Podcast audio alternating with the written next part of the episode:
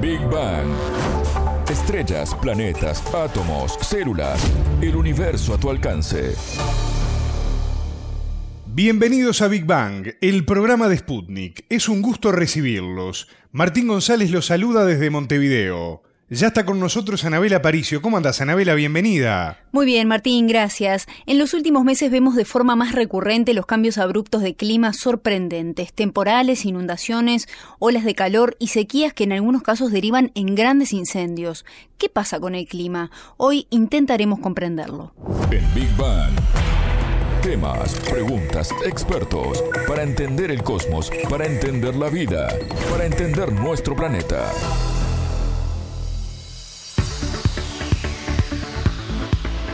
Los cambios sorpresivos y atípicos del clima actualmente nos han sorprendido con preocupación porque son cada vez más frecuentes. Nos levantamos con temperaturas superiores a los 30 grados, luego del mediodía inclusive se nubla, comienza a llover y a la tarde baja la temperatura en promedio 15 grados. ¿Qué es lo que está pasando, Anabela? ¿Por qué tanto cambio? El clima se ha desordenado, así lo definió el ingeniero salvadoreño Ricardo Navarro, experto en temas ambientales, a quien consultamos para entender mejor estos cambios. El también presidente del Centro Salvadoreño de Tecnología Apropiada, CESTA, dijo que debemos acostumbrarnos a esta nueva realidad. Hay que acostumbrarnos a una cosa. Nosotros hemos visto que el clima va subiendo poco a poco, así casi diríamos en forma lineal. Y cualquier rato vamos a tener cambios abruptos, ¿verdad? Abruptos. Así como, por ejemplo, imagínate una varilla que no sea muy gruesa y, yo comienzo a doblar esa varilla, ¿verdad? Claro, la varilla comienza a desplazarse poquito a poco, poquito a poco, pero si yo continúo, va a llegar un momento donde la varilla se quiebra, entonces ahí es una cosa completamente distinta. Eso puede pasar y va a pasar con el clima, que va aumentando, digamos, paulatinamente, pero de pronto puede subir eh, la situación gravemente. Por ejemplo, fíjate, ahí en la Antártida, en la parte, quiero ver, eh, occidental, frente a un lugar que se llama Amundsen, hay un glaciar inmenso, el glaciar Thwaites tiene 230 mil kilómetros cuadrados de extensión. ¿Qué está pasando? Ese glaciar está rajándose. Entonces, los científicos dicen, esto puede pasar cualquier rato, puede pasar en algunas pocas décadas o varias décadas, pero ¿qué va a pasar? Si el glaciar este se desprende, la elevación del nivel del mar puede ser entre medio metro y tres metros y medio. Y cuando un glaciar se desprende, igual que cuando eh, tú metes un, cubito de hielo en un vaso de agua, el nivel sube de inmediato, ¿verdad? Claro, el planeta es bien grande, ¿verdad? Y puede tardar a lo mejor 24 horas el incremento en el nivel del mar de un extremo al otro, o sea, lo que se transmite esa onda, pero puede pasar. Todo esto es una consecuencia visible del aumento de la temperatura a nivel mundial y así lo explicó Navarro. La temperatura global promedio del planeta ha subido cerca de 1.3 grados centígrados. Esa es la realidad. Entonces, claro, cuando se hace eso, cuando eso sucede más bien, se altera todo el clima, ¿verdad? Lo que ha pasado es que en la humanidad hemos tirado a la atmósfera muchos gases que obstaculizan a la energía que emite el planeta Tierra. Entonces, esa energía queda atrapada. Eso es lo que hace subir la temperatura pero esa energía atrapada en una u otra forma se hace sentir, alterando lo que ya había. Obviamente orientado a incrementar la temperatura. Ese incremento promedio de temperatura eh, no es uniforme en todas partes. Si bien el promedio es 1.3, en algunas partes será a lo mejor 0.8 grados y en otras partes quizás 2 grados. De hecho, donde más rápido está subiendo la temperatura es allá en el Ártico. Al alterarse el clima, ¿qué es lo primero que sale afectado?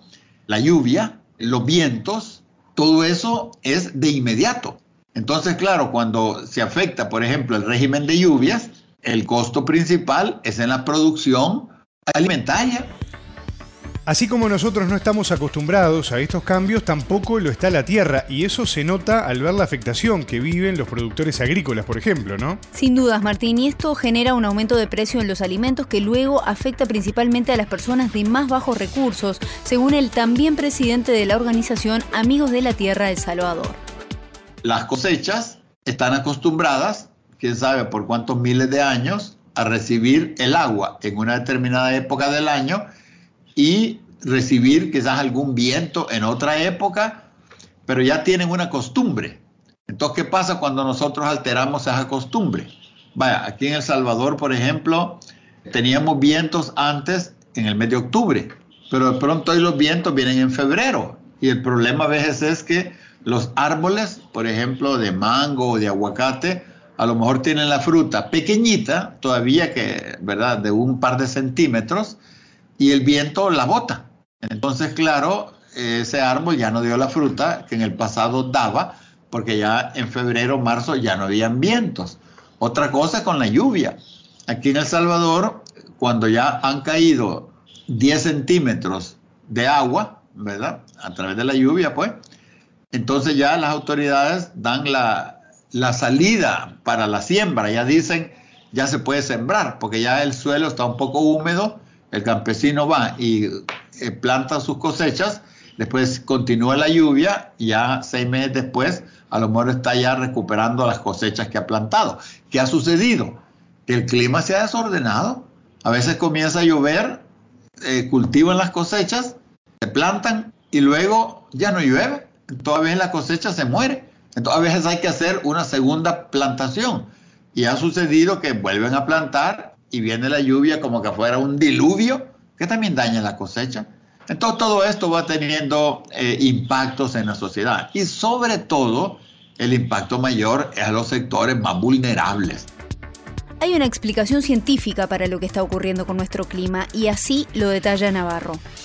En el planeta hay unos gases. Esos gases, cuando viene la energía del sol, la radiación solar atraviesa esos gases como por ejemplo el dióxido de carbono. La Tierra absorbe esa energía que le llega del Sol. Cuando la Tierra emite su energía, esa energía que emite la Tierra no es igual a la energía que viene del Sol. La energía que viene del Sol, como viene de un cuerpo que está a una temperatura bien alta, entonces tiende a ser más en onda corta. En cambio, la energía que emite la Tierra tiende a ser más en onda larga, ¿verdad? En el Sol podríamos decir cerca del violeta o ultravioleta y en la Tierra más al lado del rojo o infrarrojo. Resulta que estos gases dejan pasar la energía que viene del Sol, pero no deja pasar la energía que emite la Tierra, no la que ha sido reflejada, porque si la energía que viene del Sol incide, por ejemplo, en el hielo y se refleja, eso no hay ningún problema. Eso, así como entra, así sale. Estoy hablando de la energía que absorbe la Tierra y luego la Tierra la emite. Esa energía es la que obstaculizan los gases que se conocen como gases de efecto invernadero, porque la energía no puede salir con la misma facilidad con que entra, entonces va quedando atrapada y al irse atrapada va aumentando la temperatura. La integridad de la biosfera ayuda a mantener un equilibrio energético y climático de la Tierra ante este tipo de cambios graduales o abruptos. La biosfera es la capa del planeta donde se desarrolla la vida animal, vegetal, microbiana, entre otros. Su afectación está directamente vinculada a toda esta problemática.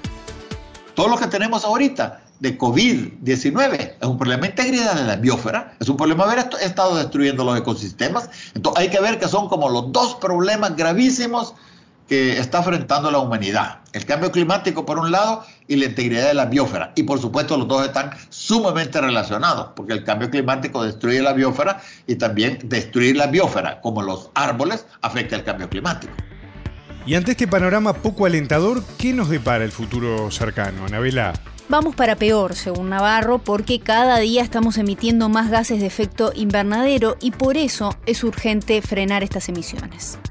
El problema es que cada día va peor. Esa es la realidad. O sea, cada día estamos emitiendo más gases de efecto invernadero, cada día la temperatura va elevándose Y el problema es que puede llegar un momento donde la temperatura se vaya fuera de control. Ese es el problema. Un poco así como cuando uno tiene una botella y comienza a inclinarla, ¿verdad? Llega un punto donde, aunque uno suelte la botella, la botella se sigue inclinando porque ya pasamos un umbral. Entonces, eso es un gran peligro, que en el planeta Tierra sucedan esas cosas. Ahora, hay que entender una cosa. La emisión de gases de efecto invernadero es producto de todos los combustibles fósiles que estamos consumiendo. Y esto es producto de toda la demanda económica, la demanda de un sistema que busca producir más y más y más. Y eso quiere decir consumir más y más petróleo, carbón, gas natural. Y el problema es que en el planeta, es cierto que es un planeta muy grande, pero no es infinito. Si bien son las grandes empresas y gobiernos quienes deben tomar las decisiones clave, ¿qué pequeño grano de arena podemos aportar nosotros desde la ciudadanía? Navarro nos brindó también una serie de consejos al respecto. Nosotros a nivel individual podemos hacer muchas cosas, ¿verdad? Eh, desde tratar de usar la bicicleta, plantar árboles, tratar de producir algunos de nuestros alimentos en la localidad, eh, tratar de consumir bienes producidos localmente, todo este tipo de cosas. Pero el asunto está en que tenemos que organizarnos porque las grandes fuerzas económicas continúan, ¿verdad? Tenemos que generar conciencia que tenemos un sistema económico, o sea, por ponerlo en palabras amables, un sistema económico equivocado.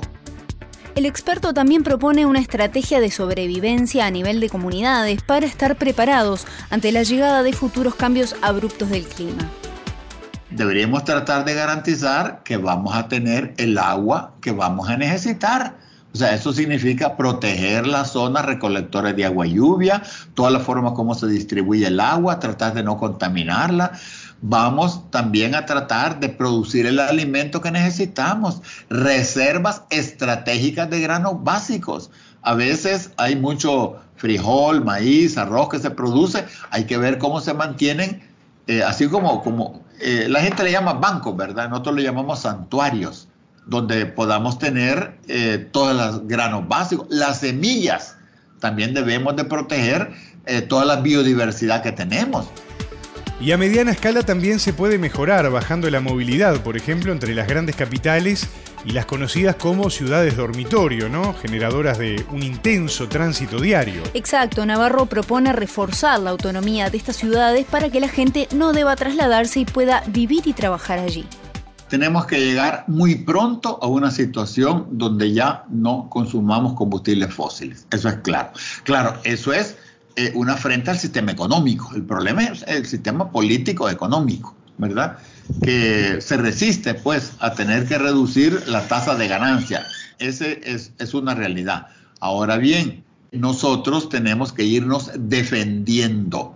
Y una forma es no volvernos más vulnerables. En El Salvador, por ejemplo, nosotros a nivel de país emitimos poco, claro, pero hemos destruido nuestros bosques. Entonces, claro, cuando viene una eh, tormenta fuerte o un huracán, el impacto es mucho mayor que si estuvieran los bosques. También, si analizamos qué es lo que más emite gases de efecto invernadero, lo que va a la cabeza es todo lo que significa la producción agrícola alimentaria, o sea, la forma como nosotros utilizamos la tierra, la forma como producimos los alimentos, cómo los comercializamos, cómo los consumimos. Tenemos que ir más a programas agroecológicos en pequeña escala, consumiendo localmente lo que producimos localmente hay que tratar de proteger el territorio, arborizar las zonas que han sido ya destruidas, tratar de no emitir más gases de efecto invernadero de lo necesario. Escuchábamos al ingeniero salvadoreño Ricardo Navarro, experto en temas ambientales, y su explicación sobre los actuales cambios climáticos en el mundo. Muchas gracias, Anabela. A ti. Esto fue Big Bang